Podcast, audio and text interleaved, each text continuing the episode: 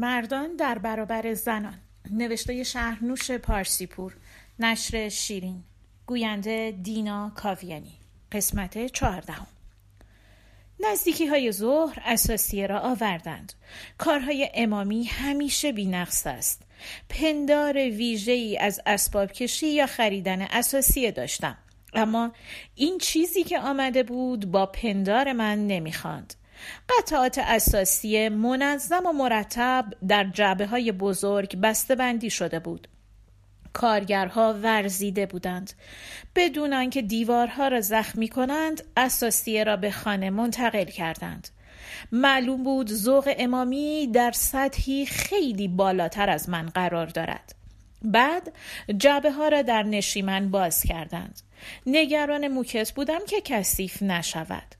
کارگرها روی برنامه کار می کردند. قطعات تخت را بردند به اتاق خواب. قطعات مبل و بوفه و کتابخانه به اتاق پذیرایی منتقل شد. دو کارگر مانده بودند تا قطعات را وصل کنند.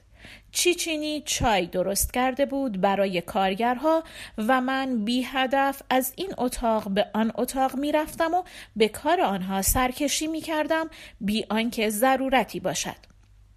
آقای مهندس نقشه به آنها داده بود و آنها از روی نقشه تکه های اساسی را به هم وصل می کردند.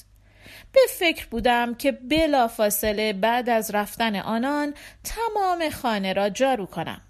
بعد فکر کردم دختر هست و جلوی او جارو کردن را دوست نداشتم و خود دختر در رفت آمدهای بیهوده در نشیمن و اتاقها گفت که بعد از رفتن کارگرها باید بیدرنگ جارو بشود چون جای پای گلی کارگرها روی موکت مانده بود. چیچینی گفت باید یک جاروی برقی بخرم که کار زودتر و راحتتر انجام بشود. کشیدن جارو روی موکت سخت بود. منتظر بودم تختها را زودتر وصل کنند تا اندازه تشک ها را بگیرم و به شمسی بدهم. شمسی قرار بود ملافه برایم بدوزد. می‌دانستم چیز خوبی درست خواهد کرد. لازم نبود زحمتی بکشم. باید ضمنا بالش و پتوی نو می خریدم. به فکر بودم تشک و پتوهای کهنه را به کارگرها بدهم. بعد یادم آمد روز بعد پرده دوز می آید. به هر حال خانه هنوز کامل نبود و من دیگر کلافه شده بودم. روز بعد را نمی توانستم مرخصی بگیرم. رئیسمان کمیسیون ماهانه راه انداخته بود. باید سر چیزهای بیهوده بحث می کردیم چیچینی پذیرفت در خانه بماند. طرفهای ساعت شش بعد از ظهر کارگرها رفته بودند. انعام خوبی بهشان داده بودم و به هر کدام حداقل چهار لیوان چای. آمدم به اتاق پذیرایی و از همان دم در شروع کردم به نگاه کردن.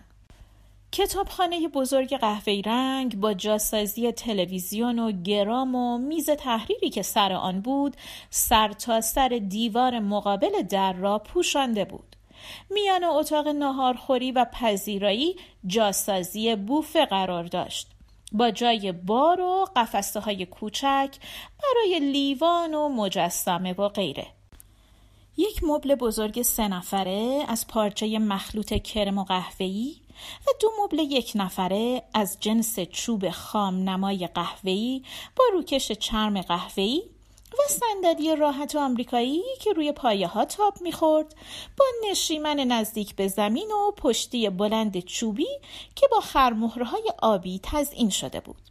یک صندلی قهوه‌ای رنگ با پایه های خراتی شده برای میز تحریر آن طرف در نهارخوری یک میز شش نفره که در موقع ضرورت هشت نفره می‌شد از چوب مبلهای اتاق پذیرایی با هشت صندلی پای کلفت. اتاق نهارخوری می‌خواست بگوید روستایی است. فکر کردم کیفی دارد آنجا نشستن و یک لیوان بزرگ ما و شعیر را نرم نرم سر کشیدن. بوفه باریک و درازی سر تا سر یکی از دیوارها را پوشانده بود رنگ مبلها با رنگ موکت هماهنگی زیادی نداشت. به نظر چیچینی باید با یکی دو تا قالیچه یا زیلوی خوشتر این عدم هماهنگی را از بین می بردم. گفتم بریم همین الان زیلو بخریم. گفت سب کن بابا تو حالا خیلی چیزا باید بخری یواش یواش. اول بذار ببینم چی هست اینجا. کارگرا کارتونای کتاب و وسط اتاق گذاشته بودن. گفتم راست میگی. اول باید کتابا رو بچینیم که این کارتونا بره بیرون. بعد رفتیم به اتاق خواب. دو تخت یک نفره نزدیک به هم به فاصله هفتاد سانتی متر از چوب ارغوانی. تشک های کلفت راحت آبی رنگ. دو پاتختی و یک میز آرایش. اتاق خودش گنجه داشت. گفتم میز آرایش برای مرد مسخره است. گفت خب شاید زنگ گرفتی؟ اتاق خواب دیگر خالی مانده بود. چیچینی گفت اگر جای من بود آنجا را اتاق مطالعه می کرد به هر حال اتاق روزی مورد مصرفی پیدا می کرد ورودی خالی بود. باید خودم چیزی دست و پا می کردم یک نشیمن درست می کردم یا جایی برای تماشای تلویزیون؟ هرچند که جای تلویزیون در روی کتابخانه جاسازی شده بود. به هر حال آنجا می توانستم کتاب بگذارم یا مجسمه ای چیزی و تلویزیون را بگذارم در اتاق نشیمن گفتم چی چینی؟ بیا کتابا رو بچینیم. گفت خب یه شامی هم باید حاضر کنیم. گفتم راست میگی. گفت من میرم یه چیز میزی بخرم تو کتابا رو بچین. پول دادم و رفتم به سراغ کتاب ها قبلا کتاب ها را طبقه بندی نکرده بودم. حالا خیال داشتم همینطور که میچینمشان طبقه بندی هم بکنم. به فکرم رسیده بود فهرست کامل کتاب ها را در دفترچهی بنویسم و بعد کسری هایش را بخرم. بوی لاک الکل و اساسیه نو خانه را پر کرده بود. تراشه ها و خورد چوب ها را با گردگیری میریختم روی موکت. بعد شروع کردم به چیدن کتاب ها و همینطور یادداشت هم بر می داشتم تا بعد روی سری الفبا و موضوع آنها را تنظیم کنم. خودش کاری بود. چیچینی برگشته بود. برای شام سوسیس و سالاد سیب زمینی خریده بود. چند بطری هم ما و شعیر گرفته بود. برایم ما و شعیر آورد. گفت باید بدی همه کتابات رو یه رنگ جلد کنند.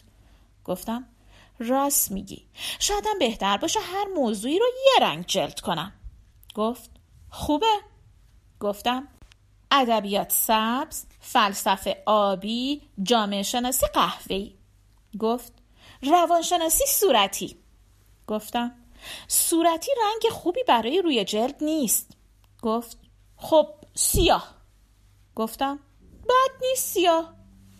کتاب ها را روی موضوع می چیدم و نزدیکی های ساعت ده شب مقدار زیادی کارتون خالی جلویم انبار شده بود و اتاق حالت خوبی گرفته بود. گفتم حیف که پرده نداریم. گفت فردا میاد. انقدر عجله نکن. گفتم مسئله عجله نیست. می‌خوام هرچه زودتر کار تموم بشه. مثل گربه ای هستم که سیبیلشو بریده باشن. تعادل ندارم. شام را با عجله خوردیم و بعد شروع کردیم به جارو کردن. چیچینی از فرصت استفاده کرده بود و اتاق خواب و نشیمن را جارو کرده بود. گفتم چیچینی برای اون اتاق خالی فکری به نظرم رسید. می‌تونم تاریک خونش کنم. من همیشه عکاسی دوست داشتم. حالا می‌تونم شروع کنم. گفت فکر خوبیه اما عکاسی بلدی؟ گفتم نه. گفت دوربین داری؟ گفتم نه. اما می‌تونم شروع کنم. گفت فکر خوبیه. دوربین خوب خیلی گرونه. امه برای پسر شوهرش یه بار خرید. پنج هزار تومنی در اومد. بالاخره کار جارو تمام شده بود و چیچینی دوباره گردگیری می‌کرد. گفت ای به این شهر اینه که حداقل روزی دو دفعه باید گردگیری کنی. همیشه تو هوا خاک هست. گفتم هر شهری برای خودش یه عیبی داره فکر کنم دوباره باید راهل خانم رو برای رفت و روب خبر کنم گفت این شهر رو دوست داری؟ گفتم نمی‌دونم خیلی وقتا دلم خواسته ازش فرار کنم گفت حالا چی؟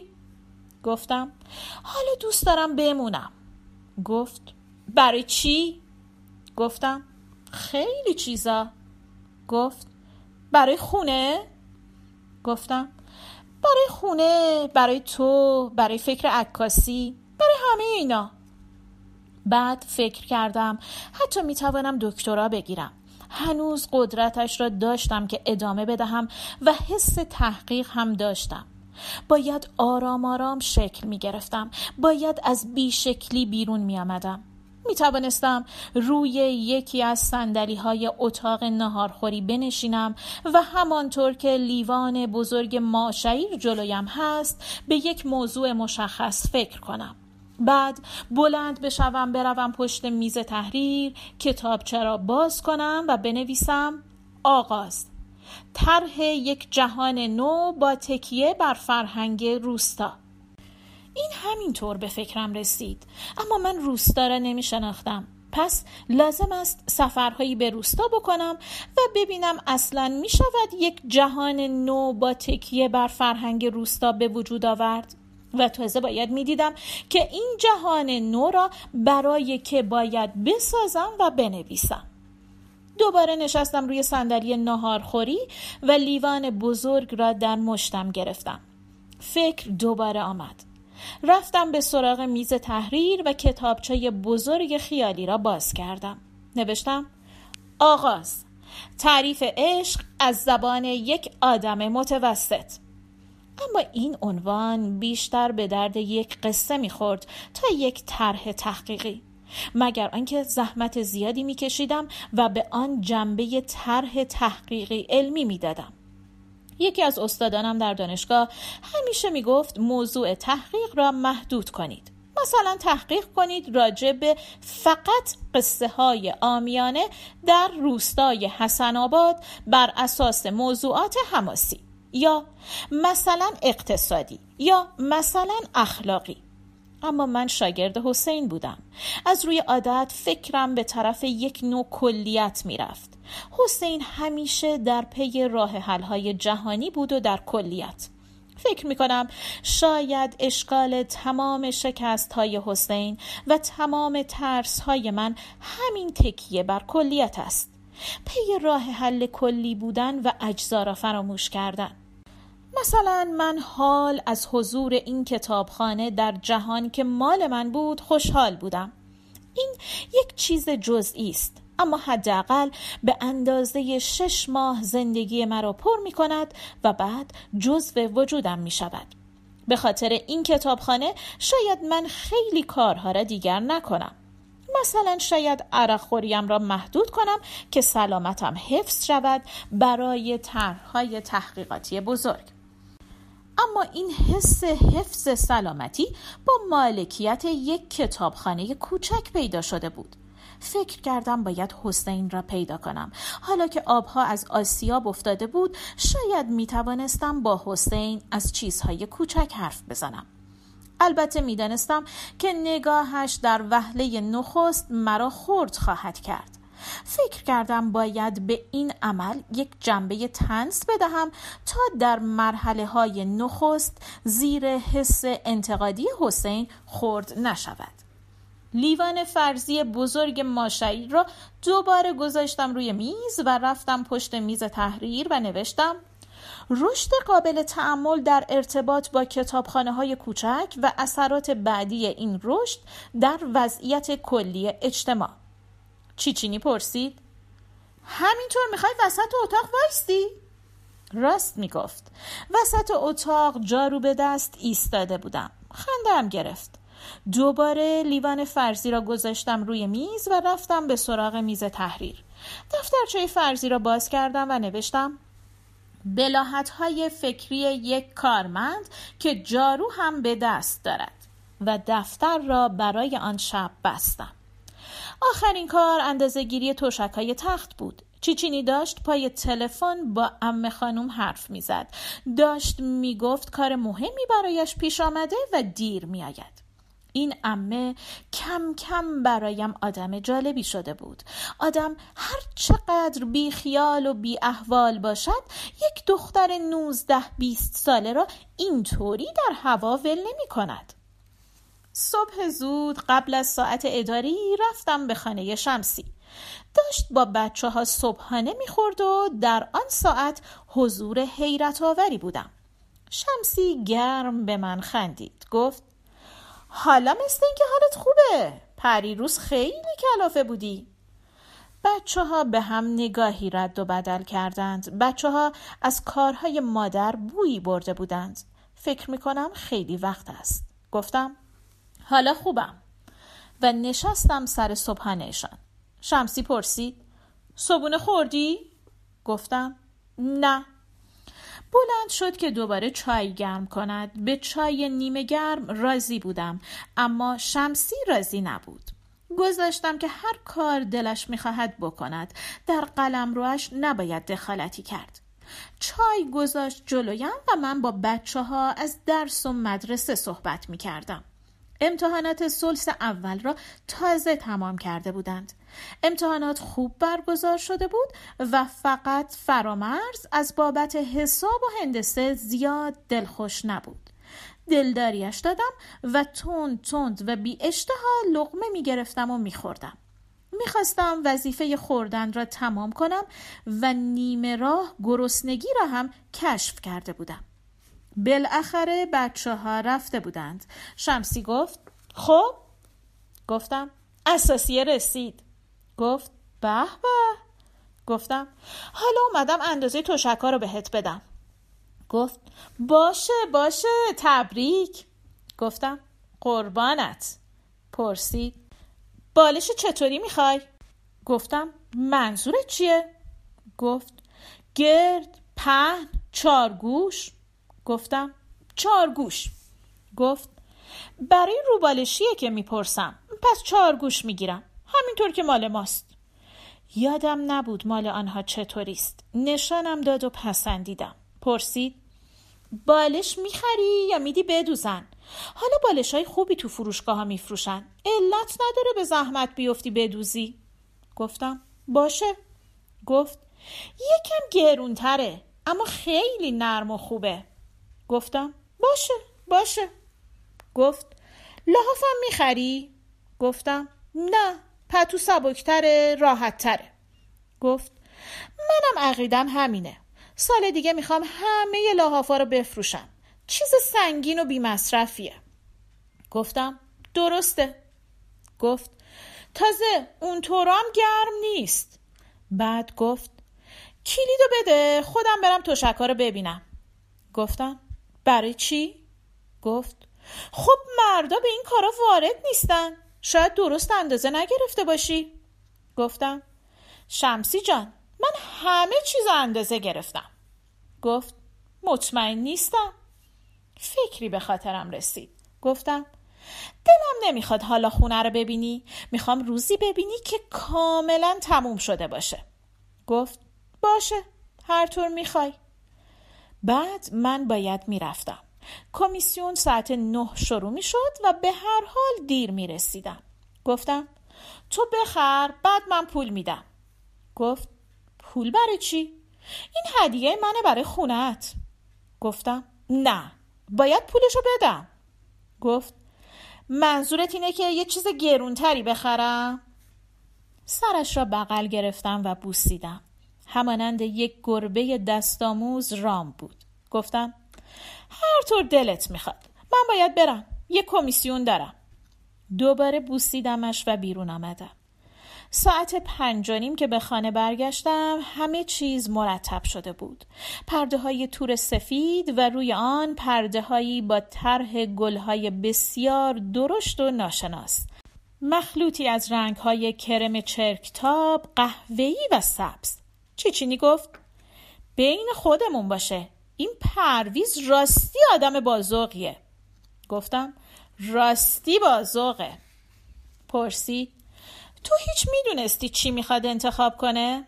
گفتم یه چیزایی گفته بود اما من زیاد سردر نمی آوردم پرده های اتاق خواب مخلوطی از رنگ های زرد، سبز و سفید بود. باز روی تور سفید و حس بانشاتی به اتاق می‌داد. دختر تهمانده کار پرده دوزها را جمع کرده بود و خانه کاملا پاکیزه بود. گفتم ملافه ها تا دو سه روز دیگه آماده میشه. گفت حاضری خریدی؟ گفتم نه یکی از دوستام قراره بدوزه. گفت مگه دوست خیاط هم داری؟ گفتم نه زنش خیاطه زن خیلی خوبیه. چیچینی پرسید بازم می‌خوای تو اتاق پذیرایی بخوابی؟ گفتم تا وقتی که ملافه ها بیاد. حالا باید ظرف و ظروف بخرم. کاش این کارم امامی می‌کرد. گفت من بهت کمک می‌کنم. از این کارهای صنایع دستی بخر. به این میز و صندلی که داری میاد. یه روز با هم میریم می‌خریم. گفتم فردا. گفت باشه. خندید. می‌دونی؟ خیلی عجیبه. درست مثل بچه که اسباب بازی نو گیرش میاد. لحنش اذیتم نمی‌کرد اما نمی‌توانستم برایش توضیح بدهم که چه شده است. نمی توانستم برایش بگویم که این خانه تکانی بیرونی این نو کردن همه چیز همراه با یک جور خانه تکانی روحی است. اگر مثلا به او می‌گفتم که قلبم همانند یک آینه برق می‌زند حتما میخندید. اما واقعا حس می‌کردم قلبم برق می‌زند. گفتم چه عیبی داره؟ فکر کن اینطور. گفت حالا باید بریم خونه ما. باید برای مهمونی پرویز لباس عوض کنم. پایان قسمت چهاردهم